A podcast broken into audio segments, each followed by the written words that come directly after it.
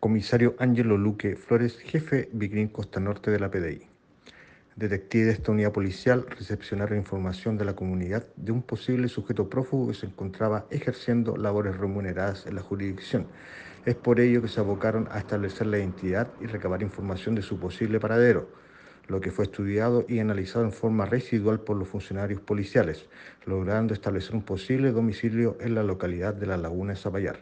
por lo que tras realizar diligencias investigativas por parte de los detectives se logró dar con el paradero de este y su posterior detención por el delito de robo con violencia. El detenido será puesto a disposición del Centro de Detención Preventiva de Gendarmería de Chile a fin de que cumpla la condena impuesta por el tribunal correspondiente.